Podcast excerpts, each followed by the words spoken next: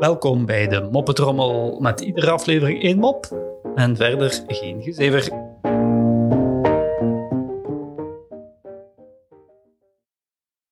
Drie jongens fietsen langs de Schelde. Plots zien ze een man die aan het verdrinken is. Oei, oei, denken ze. En zonder te twijfelen redden ze de man. Als ze langs de kant gesleurd hebben, merken ze dat het Alexander de Croo is. Alexander is natuurlijk blij en belooft jongens te kopen wat ze hem vragen. Zo werkt dat bij de liberalen. De eerste vraagt een nieuwe fiets. Alexander laat meteen een nieuwe fiets brengen. De tweede wil een elektrische gitaar. En Alexander zorgt dat daar razendsnel ook een elektrische gitaar is. De derde jongen vraagt een rolstoel.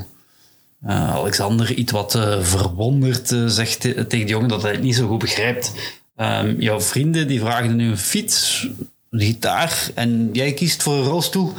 Ja, ik weet het, antwoordt de jongen. Maar als mijn vader straks te weten komt dat ik jou uit het water heb gered, dan heb ik die rolstoel vast hard nodig.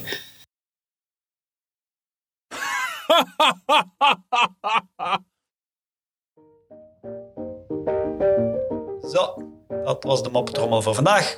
En tot morgen.